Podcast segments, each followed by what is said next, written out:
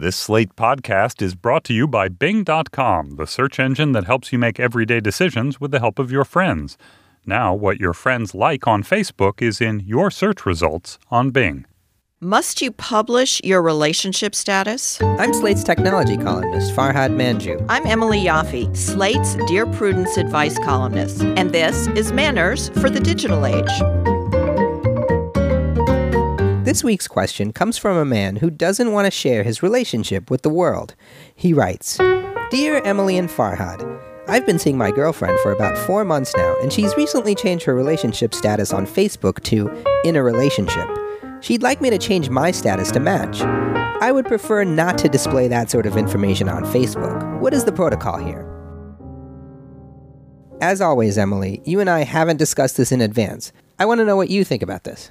Well, I think if you're married and your spouse's Facebook status is it's complicated, you've got problems. But uh, generally speaking, the relationship should drive the Facebook status, not the other way around. You know, everyone's a free agent here. She's free to do what she likes with her Facebook status, but it would be nice if this were something mutual, particularly since she's already announced it and he's holding back. I think four months is a little early to make a unilateral announcement and that she is trying to pressure him into being more committed than he is. And I think he has a legitimate gripe. Oh my God, Emily, I think this might be the first time we're agreeing on something. Um, I you know I agree. I think they should talk about it. It seems like a it's not right of her to kind of jump the gun here and, and post in a relationship when he might he might not share that feeling about the status of their relationship, or he just as he says he just might not want to make it kind of public yet.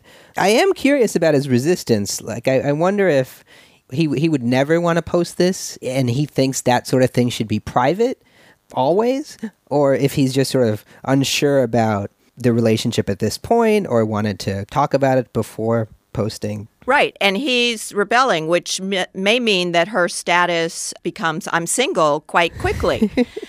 and actually, I don't think it's a problem if some people just don't like to put a lot of personal information on there anyway. It doesn't mean you're not in a committed relationship if you don't want to announce it to all 564 of your friends you know, if you're not willing to put married up there, well, you may be Representative Anthony Weiner, but uh, otherwise, four months is really early to be pressuring someone to change his Facebook status. Yeah, I, I agree with you there too. I mean, I think that, you know, people use Facebook for a number of different things. Some people just want to have a Facebook page just so that no one else can kind of claim their name and they want to put the minimal information there and just not make themselves very public. And in that case, I don't think you should ever need to have to put your relationship status unless you're married and it looks kind of sleazy if you're trying to hide your, your marriage. I love your notion, Farhad, that some people use Facebook as a way of fending off the world and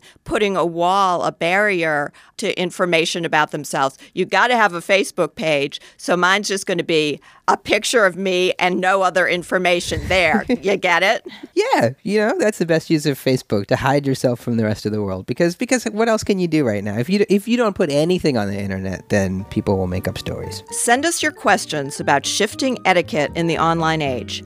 Our address is digitalmanners at slate.com. You can also join our new Facebook page where we won't ask about your relationship status, but we will carry on a conversation throughout the week. Go to facebook.com slash digital manners. And we'll talk to you next time on Manners for the Digital Age.